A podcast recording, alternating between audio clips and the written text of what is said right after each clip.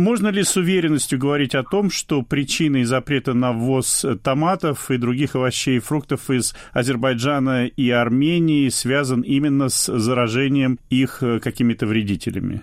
Ну, по моему мнению, да, конечно, потому что если вы посмотрите, ну, Азербайджан с томатами все понятно, если Армения, например, с перцем посмотрите, там меньше одного процента импорта. То есть это точно не политика, с моей точки зрения. Я редко слышал про помидоры из Армении, но вот азербайджанские помидоры, бакинские помидоры. Вот у меня из детства вот это ощущение самые вкусные помидоры. И, насколько я понимаю, запрещен импорт всех помидоров сейчас из Азербайджана.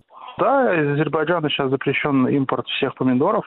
У нас доля Азербайджана достаточно высокая. Азербайджан – это лидер сегодня, да, по итогам 2020 года по импорту.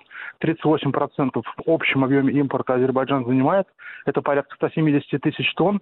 Но введение запрета именно сейчас, вот в зимний период, окажет крайне небольшое влияние да, на вот наше сотрудничество международное, потому что если брать по прошлым годам, то в зимние месяцы примерно завозилось там 10 тысяч тонн из Азербайджана томатов.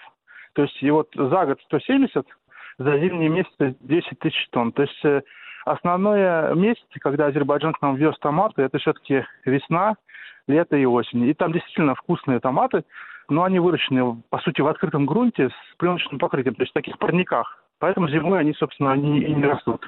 Ну вот из ваших слов э, я делаю вывод, что вы ждете, что вот этот запрет продлится очень недолго.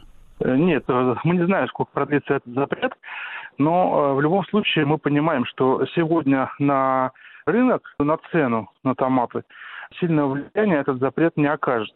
А насколько он долго продлится? Может продлиться три месяца, может быть месяц. Это мы не знаем, это зависит от того, как быстро азербайджанская сторона отреагирует на замечания Россельхознадзора и, собственно, наверное, будет выполнять их требования, то есть именно по фитосанитарной безопасности.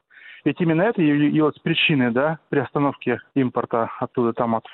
А почему все томаты из Азербайджана запрещены, если, скажем, в Армении этот запрет коснулся, насколько я понимаю, только одной области?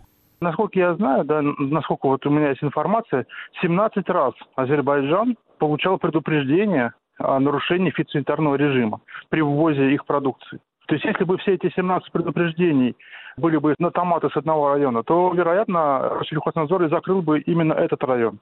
Но я точно не знаю, но я просто могу предполагать, что, видимо, эти 17 предупреждений были на продукцию, произведенную в разных районах. Поэтому вот было принято такое решение закрыть именно всю страну. Скажите, а российские производители могут воспользоваться ситуацией, нарастить э, объемы производства и таким образом закрыть эту нишу? Или, может быть, на нее претендует какая-то другая страна, например, Турция? Ну, что касается российского производства, то у нас оно независимо да, от Азербайджана, не Азербайджан, у нас оно растет. И вот в этом году только у нас рост производства составил 18,9%. Это рост отечественного производства томатов именно в зимних теплицах. То есть э, как раз вот сейчас в это время они будут продаваться у нас на рынке. Вот. Что касается нашего импорта, да, то он упал в этом году на 9%. Но все-таки э, кто-то может воспользоваться ситуацией, я имею в виду из иностранных партнеров России и... Ну, э, сети, сети на самом деле, да, то есть у нас конечным звеном перед потребителем является сетевой ритейл, вот. У них есть, во-первых, возможность работать с отечественными производителями. Что не хватает, каких томатов, если продукции будет не хватать, они, конечно, смогут переориентироваться на другие страны, например, там, на Иран, на Китай там, и так далее. То есть у нас достаточно много стран, которые, собственно, предлагают эту продукцию. На Турцию тоже, если вдруг будет такая необходимость.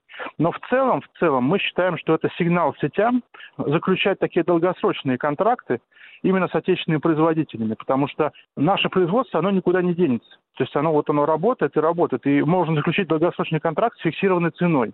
А пока что вот сетевой ритейл предпочитает покупать отечественные томаты, исходя из биржевой стоимости, да, проводятся некие торги каждые там условно несколько дней, и определяется стоимость. И, конечно, это не очень приятно, потому что это нестабильно ни для сетей, ни для производителей. А с импортом, ну, шутки плохи. Вот мы видим, сегодня э, закрыли импорт, потом открыли, сегодня потом какую-нибудь еще страну закроют, потом откроют. Здесь ничего не предсказуемо. Поэтому самым лучшим выходом из этой ситуации, как вот вчера там говорил Владимир Владимирович, говорит, нельзя допускать роста цен. Чтобы цены не росли, нужно заключать долгосрочные контракты и эти контракты выполнять. И все.